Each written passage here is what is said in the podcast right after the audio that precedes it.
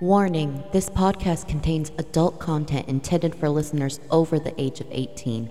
This may include swearing, sex, crime, and violence. Listener discretion is advised. Hello, out there, you dirty little girls and boys, ladies and gentlethems, and welcome to Witches and Switches, a smutty book review podcast, hosted by Mommy Zombie and yours truly, Moon Magic Mama. Join us weekly as we delve into the little known genre of erotic paranormal romance. We're talking panty dropping werewolves, vampires who suck more than blood, and demons who will have you saying, Yes, Daddy. If they're hot and non human, we've read it, and we can't wait to share our thoughts with you. So pop on some headphones, grab an ice cold beverage, and get ready, because it's gonna get spicy up in here. Hi, welcome to Witches and Switches. Tonight we're hosting our Valentine's Day special with Moon Magic Mama and myself, Mommy Zombie. Hi, how are you tonight? Doing good. Happy Valentine's Day. You. Happy Valentine's Day to you too. I'm super excited about today's book, Signs of Cupidity by Raven Kennedy. It's the first book in the Heart Hassle series. A pretty fast read, coming in at 178 pages. Published in August of 2018. So it's not the newest of them, but there is more in the series, and I do believe that the author is coming out with a standalone for Valentine's Day this year. So our story starts off with this nameless Cupid, and she's wandering around a bar. She's super pissed off. Now, I think it's fun that we're getting Cupids that aren't big, chubby babies flying around in diapers with fluffy little wings, hitting people with little arrows. So we're getting a more mature Cupid, but also not so much. This was a really funny, salty rom com extravaganza. Yeah, and I like that our Cupid is really kind of left to the imagination as she doesn't really know what she looks like because she can't see herself. Right. She knows that she has pink hair and red wings, and her wings are feathery, but she's incorporeal. She she can't be touched. She can't touch anything. She can't be seen or heard. Yeah, she can't smell, she can't taste, she can't interact with anyone. No wonder she's so pissed off. God, that would be terrible. Spending the 50 years that she's been a Cupid just watching everybody else get it on. Mm-hmm. And eat yummy food and describe all these wonderful things that she just can't experience. Yeah, I can definitely see her perspective. That would be so depressing. Yeah.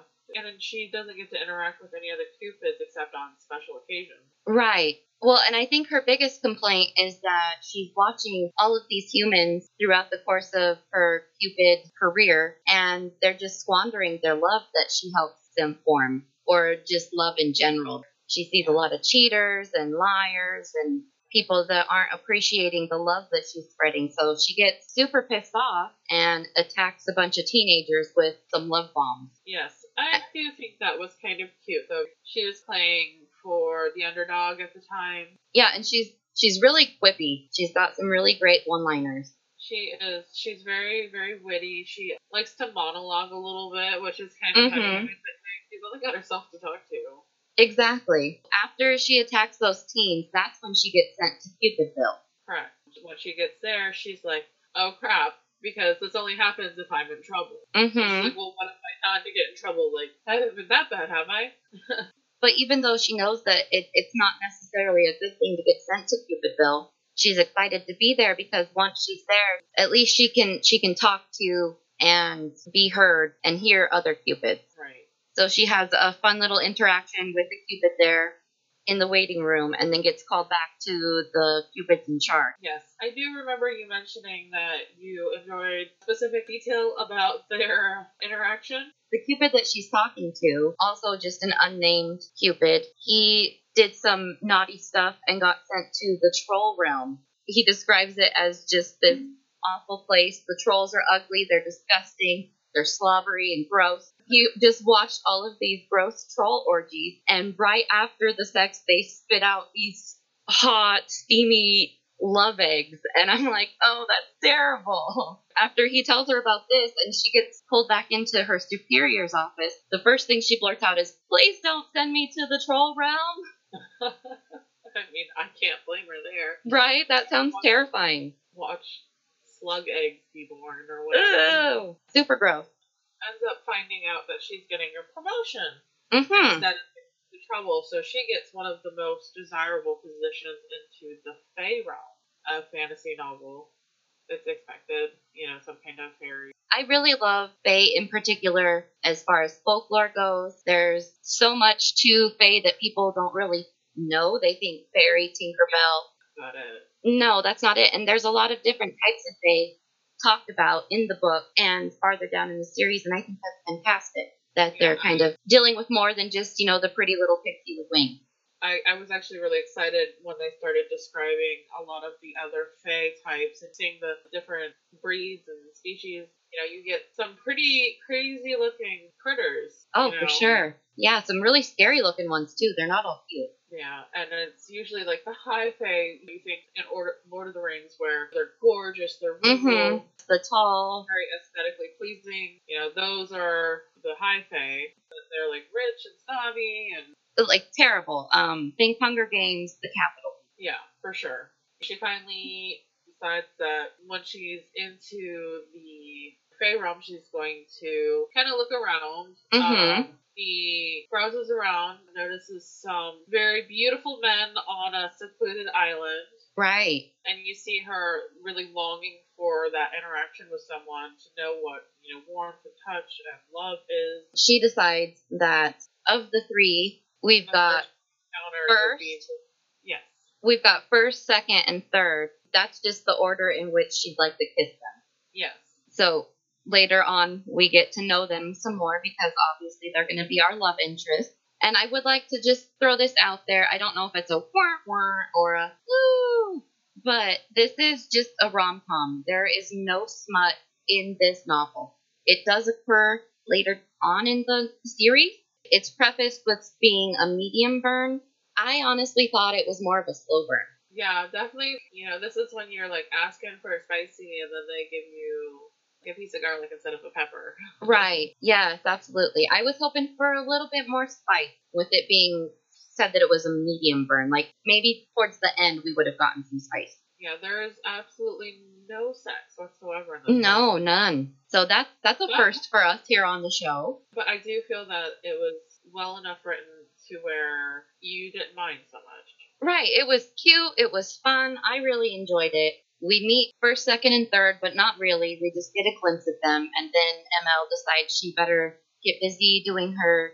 Then our Cupid decides that she better get busy doing her Cupid duties and takes off to what she is assuming is the capital city, and she's incorrect. Yeah, and she starts out on the outskirts, and then she gets kind of bored. She's like, you know, it's all the same. It's if anything, it's worse. Fairies don't care. They just want to have sex everywhere. Yes, they're very loose with their dealings, their couplings. They are making out in the hallways, getting busy down, you know, just where anybody can see. She starts following around the prince and the princess in the castle. And the prince is an absolute manslaughter. He just has so many lady friends left and right. And well, and he's not even lady friending them. he's, like, he's not. Like, straight fuckboy. He's like, all right, it's going to take three minutes for me to pump into you, and then I'm going to humiliate you and not give a shit about you afterwards. oh, yeah, he's definitely just using them and throwing them away. and our Cupid is not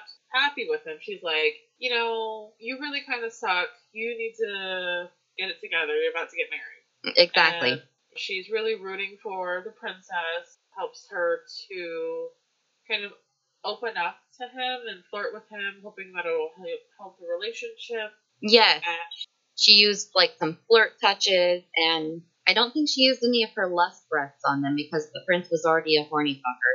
She she really tried to foster the relationship between the prince and the princess and then she comes to find out that he's continuing to sleep around. He's just fucking anything with legs and probably stuff without legs. I don't know. she's hoping that it'll stop after they get married. They get married, and then the princess finds out because he never stops. He's even during their wedding reception. I believe he's already trying to find another. Exactly. Our princess finds out that the now king is a douchey, douchey piece of crap. Mhm. She basically, whatever, I'm gonna do my own thing, and so our Cupid tries to get revenge for her, and Yes. she finds him coupling with what was it, a maid? Mhm. Or I think it was a maid. And She is going full bore, even reaching back into her love arrows and just shooting him arrow after arrow after arrow. Yes. And somehow the prince like retaliates with some sort of magic and she becomes a real live entity. Right. He knocks her out of the veil, which is where the cupids are, and into the physical realm, so she has a body for the first time. Right. She's freaking out because she's like, You can see me? Mm-hmm. And which the prince is like, Holy shit. Like, we've got an issue Yeah, what the fuck are you? Trying to, you know, get her. She ends up jumping out of the window. She rolls out into the courtyard. Mm-hmm. Then she kind of just runs and flies off of the island. But flying is not the same as it was in the veil. Her physical wings are a lot harder to control, so she's a really shitty flyer. Yeah, she has like no muscle tone whatsoever because she's never actually had to use these muscles. Mm-hmm. Exactly. She crash lands into the island that is below, Mm-hmm. and that ends up being Hot Guy Island that was mentioned earlier. Right. Uh, she through a barrier that she didn't know is cast on the island, a ward. When she falls through, not First. first shoots her down with an arrow. Yes. So he shoots her down with an arrow. She crashes. She's super out of it, not knowing what's going on. She just got a body. Now it hurts. What's going on? Yep.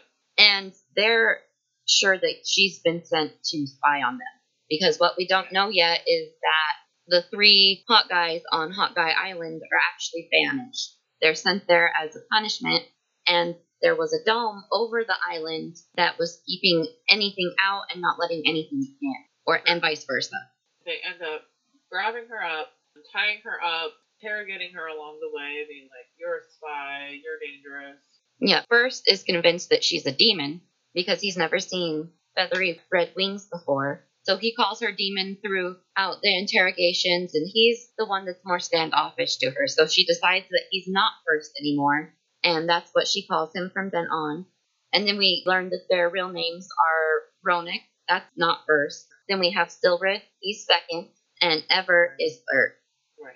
They're holding her captive, but they let her go wash up after she's been healed a little bit by Evert because he's the, got the healing powers out of the three. And it's, And- it's not that he can completely repair, it's just that he's able to stitch skin back together magically to where Right. it's not a wound anymore. And it gives him the nickname Stitch. Mm-hmm. That's what the other guys call him. So she's out in the courtyard having a bath and falls asleep in the tub.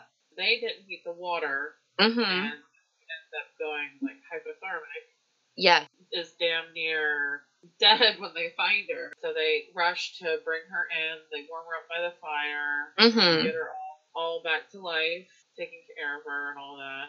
But they're they're pissed too because they're like, why didn't you get out when it was cold? And she goes, oh, this is what cold feels like. So she's just completely clueless. It's like being a newborn or just I can't imagine having seen all of this stuff for 50 years, then all of a sudden getting to experiencing it. But it's not like you thought it was going to be. It doesn't match up with your expectations, and you're not quite sure. That's really scary. So I don't, I don't know. I don't envy her at all in that. And on top of that, her being like, oh, that's what cold is. Mm-hmm. It's a huge flag for all of them when they already think she's a demon. Right. They're like, They're they're "Oh, like, what? Bitch, you don't know what cold is? Like, what's going on here? So then they get her warm. Not first comes back. He's pissed because they let the demon in the house. Yeah. The others talk to him and kind of convince him, well, does she look like a threat? She can barely stand up. Their females for them are very revered. We find out that the particular type of fae that these three are is Genfin, and they're tiger men Right. or, or lion men. Cute little lion tails. Yes, and that that Yeah. swish back and forth like a little kitty. And it's really important that we mention they are only one in 300 are Yes. born female. Right. So so the Genfin women super rare. Um, only one to three hundred men. The men form what they call coveys, where they they find other men that they form a bond with. All the boys, when they come of age, are sent to this island of just boys. There, they're supposed to find their family, their brothers, form their coveys, and once they've done that, they come back and ask to have a mate.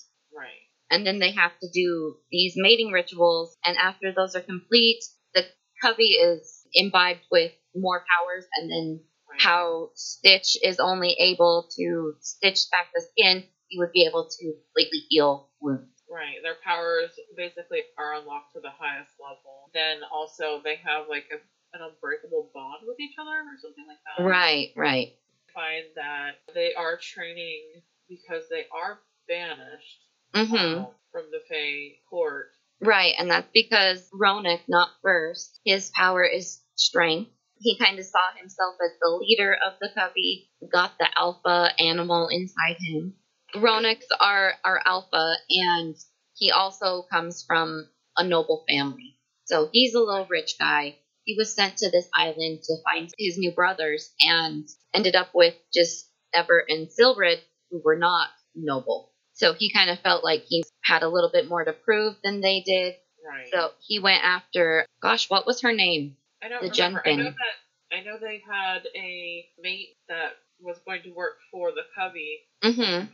prostitution, but work out like it was perfectly matched for them. Right. But he rejected her because she was not of noble bloodline. And Yes. He instead wanted a different mate Mm-hmm. from royal bloodline, but we find that like she's sleeping around and she ends up sleeping with the prince, and he knows about it, and that's what he does. He attacks Yes. the prince over this woman, and that's what causes Their the banishment.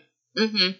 There's some tension between the three of them. We've got Evert he's kind of the hothead of the group, even though he's the healer. He seems to really be holding the grudge the most. And then Sylred is just kind of disappointed. It doesn't seem like he's really mad at him. He's definitely the more sensitive kind of peacemaker of the group, I would say. And he's got an interesting power. He's got like this this sound power, so he can use it to distract enemies or make them not. He ends up soothing our Cupid, which they end up naming Emelle for the Roman numerals on her arm. with her Right. number. Yes, that was her Cupid number, and the only sort of identification that she had was her 1050 number.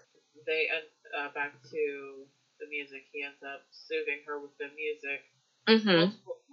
including one time where the High Fae sent a harpies down onto the island. Yes, it was it was actually banshees. They sent banshees down on the island, and they were just harpies, screaming. sorry. yes. Well, it's sort of the same thing. They use sound. Yeah. Sylred has this really neat power. He can use it to distract his enemies or to soothe when necessary. As such, I feel like he's kind of the peacekeeper. Right. Doesn't Emelle mention that he is like the softy of the group? Yes. He just has like that soothing nature where he wants to be the peacekeeper. He's usually in the mm-hmm. middle between the other two men. Right, because we've got Ronak the Alpha, and he's Right. really just super broody, big, grumpy teddy bear. And then you've got. Evert, he's cocky, mouthy. Sylred really just keeps everything together so that these two aren't killing each other. Right. And he makes it known that he really wants there to be that brotherhood established. Mm-hmm. Absolutely. And they kind of lost that when Ronak caused all those problems by picking this Genfin that was not a good match for them. Right. He also makes it very known that he has a lot of deep feelings for Emelle. The other Mhm. two men eventually they warm up to her as well. They make sure that they know that she can protect herself by training her. Yeah. Uh, they her join in and on the training with them, mm-hmm. running and going to the top of the stairs that they had built for training, and leaping off and stretching her wings and building the muscles in her wings. Yeah, she can't even walk right. She's not even used to walking, so it's more just making sure she doesn't keep hurting herself at first, but then they really work on that stamina. Yeah, they have an emotional, oh, heart to heart with her about you need to be able to protect yourself. Our culling is going to be coming up soon, and Mhm. we don't know what's going to happen to you. Yes, and so we learned that they've been on the banishment island for five years. That's the sentence of their banishment is up, but after that, they have to go participate in like this gladiator style battle where only the victors are pardoned and then they're allowed to rejoin society. So they've been training for five years for this to make sure that they come out of it alive and then they can hopefully salvage what's left of their covey and go find a new mate. That's Ronak's plan. The other two are kind of not sure they've ever even talking about severing the bond. Right. So that, because he's done, he's pissed off at Rona. Yeah. They're really wanting her to be prepared for when they leave the island because they won't be there to protect her anymore. They even go to the lengths of making a backup plan. They tell her that she needs to find a fae who can give her a glamour Mm-hmm. is so that way she's protected in his in their absence. Mm-hmm. They give her pieces of hair from their tails, Yes. And the tongues out of the banshees, Mm-hmm. to go a deal with a very terrifying lady. Arachno. As her name would suggest, she's a terrifying, old, mean spider lady. Yes, she's got like a hundred little beady eyes on her forehead that all blink and move at different times. Ugh. Got very white, pearly, sharp teeth, which is a huge contrast to her haggard appearance. She's got like super long, Stringy. straw like hair that's gray, Yeah. very wrinkly and old and haggard and yucky looking. Totally not someone you would trust. She's gonna throw your ass in the oven. Yep, she's definitely got this weird tongue too. It's like a long purple tongue. I imagine like a, a snake tongue or something. Mm-hmm. Luckily, she does decide to make a deal with Emelle, and she tells her that she's not able to Complete the spell because she has a magic protecting her. Right. So she offers her another option. And Emma's like, okay, I know I need to be careful because she's a tricky old witch, mm-hmm. but this seems to be okay. Right. So she accepts the deal. Arachna like, what else can you trade me? And then she offers the tongue with the hair. mm-hmm. She accepts and she starts building a potion and she snatches some feathers. This potion is giving Emelle the ability to pull her wings inside and outside of her body. So Right. that way So she can hide them. That's her most identifiable feature. Mhm. These giant ass long wings that are bright red. Yeah, and none of the Fae have wings like this. Nope. They all have very insect like wings. Yes, really delicate, kind of papery. She wasn't able to complete the glamour because of. I, I'm thinking that it was the magic that the prince blasted. I'm not sure. It Or could, it could just be that her, you know, her being a cupid, she's not familiar to the Fae. But regardless, this is the best that Arachno can do. I have a sneaking suspicion that she'll be back later in the series because she offers her information. She calls her uh, Little Red Bird. Mm-hmm. She's like, Little Red Bird, I know what, sh- what secrets you hide. Yeah. I'm sure that curiosity is going to eat at her just based on her personality because she's like a very inquisitive, very defiant, very I I'm living this life. It's my life. I'm going to do it exactly the way I want it and no one's going to stop me. Yes, and she just wants to do all of the things. So I'm sure that she's going to come back at some point and be like I need to know what is going on with me. Do I have special powers? You mentioned my powers. How do I unlock them? maybe Mhm. it's at some point to save the men from the high fae or whatever. Right. Yeah, there's definitely a lot of options left on that storyline. I think there's there's more she could do with that. Now she's able to pull her wings in and out at will, which gives her a better chance at blending in. Right. Because the high fae do have colored hair like hers, just not quite the same. Um, she doesn't have pointy ears. It's not perfect, but hopefully with the right clothes and stuff, she'll be able to blend in and not get caught. Right. So she goes back to Hot Guy Island. Just really cute interactions with the guys as they learn to to know each other and trust each other. Ronak's really hard on her at first, but he turns around and shows her his soft side. Evert's just a shit talker, and Sylred's just a sweetie. And then we get that visit from the prince comes there, doesn't he? Or he sends one of his representatives to the banishment oh, Yeah, island. that was very early on in the book. That's actually how we got into the conversation of who she really was. Right. Our, I knew. our girl ends up when- having to hide in the shitter. yeah. Yeah. Sorry about that. Oh, Yeah, they find out she definitely isn't a spy. She's not someone to be afraid of because she's on the run too. mm-hmm. She literally threw herself down into the outhouse hole. And then Ugh. proceeded to vomit everywhere once she exited the hole. I don't know how she wasn't throwing up the whole time. Just like, oh no, uh-uh, nope, can't do it. I, I I guess maybe if you're scared enough, you can you can hold your breath and not vomit on five years worth of shit. Oh my god, no. I honestly, I think I would rather they take me and kill me. That's awful. The guys decide, you're clearly not a spy. You must not be here to hurt us because you jumped into a hole full of shit to They're hide. still 100 percent convinced that she's not a demon. Right. But it becomes kind of a cute little nickname for her. Okay, little demon. Yes. Quick read.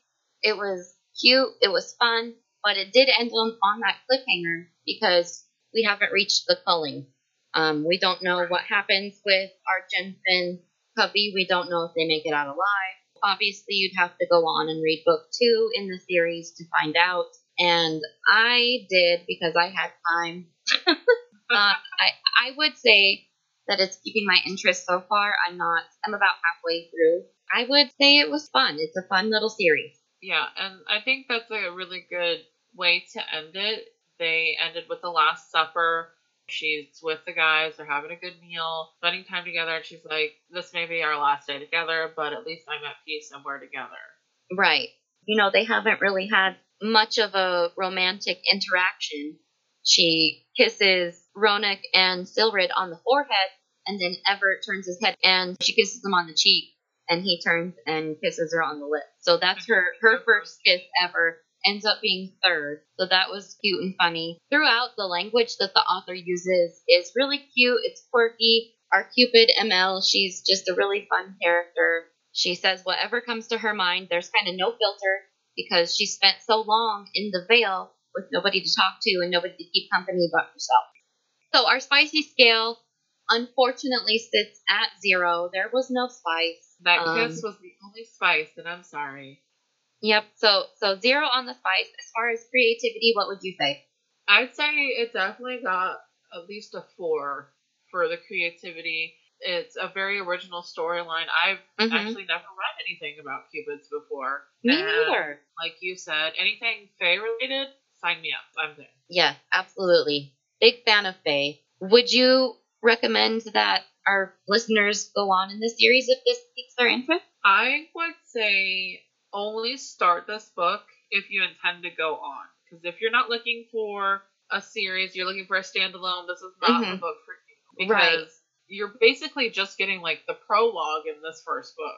Yeah, that's a good way to look at it. It it ends on a cliffhanger. We don't know what's happening with our characters. So if you're wanting something that's nice and wrapped up and ends in a good place where you feel it was complete, this is not. The book. Yeah.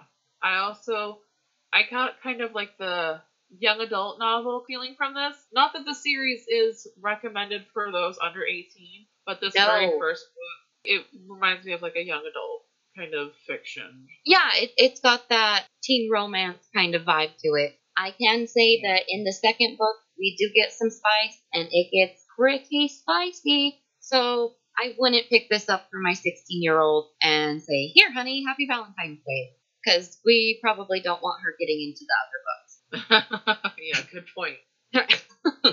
So I definitely say this is like a a zero pepper out of five. Absolutely. But uniqueness and the fun I had reading this book, I would say that gives it, I would say a 4.5 as an overall for me. It was fun. It was original. I feel like maybe the descriptions weren't as vivid as I would like them to be. Yes, you've got like the basic description. I often like I felt my mind kind of going to like a just gray rough sketch in my head versus Mhm. like a full like movie because when I'm reading, I usually am like hallucinating so hard that Yes. I'm watching a movie. You know, Yes, it's it's a movie in my head. That's how I see when I'm reading too. But with this, our descriptions of our sexy men are so vague. They're sexy. Like uh, Ronak, he's dark haired, shaggy beard, lumberjack kind of looking dude. But that's all we get. no like he's got a strong chin or a broad brow or an angular nose. Like there's no real definition. We don't get anything other than he's hot with some hair. Right. Yep. And then Sylred, he's a blonde guy, also hot, muscly, not as muscly as Ronak. Evert, black hair, blue eyes, and that's pretty much all we get out of him. Yep. And they all have tails. Yep. But other than that, it's very vague. It's very you got to make stuff up in your mind to kind of get it Mhm. to work smoothly. Right. But Which it wasn't. could be good. You could insert any random hot guy, like, ooh, hey, when you're reading this. That's not what I was personally wanting out of it. Yes. Well, because he's such a, a little foul mouthed shit talker, Mr. Evert. No, I did get some, like, Malfoy vibes out of Evert because he's just a filthy little shit talker, dropping the fuck word every other word. And that's, I don't know, that might be the fanfic Draco that I'm seeing because I am unabashedly in love with Hermione, which you can catch us reading if you join our Patreon. We're going to do fan fiction Fridays. We'll have Hermione. We'll find anything sexy and read it.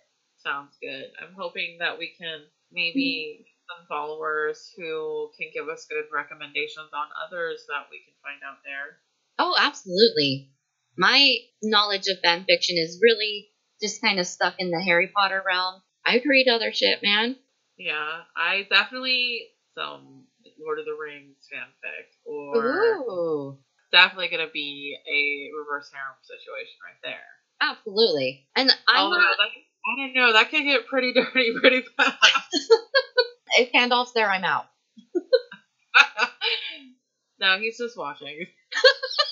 He would too. Oh my god.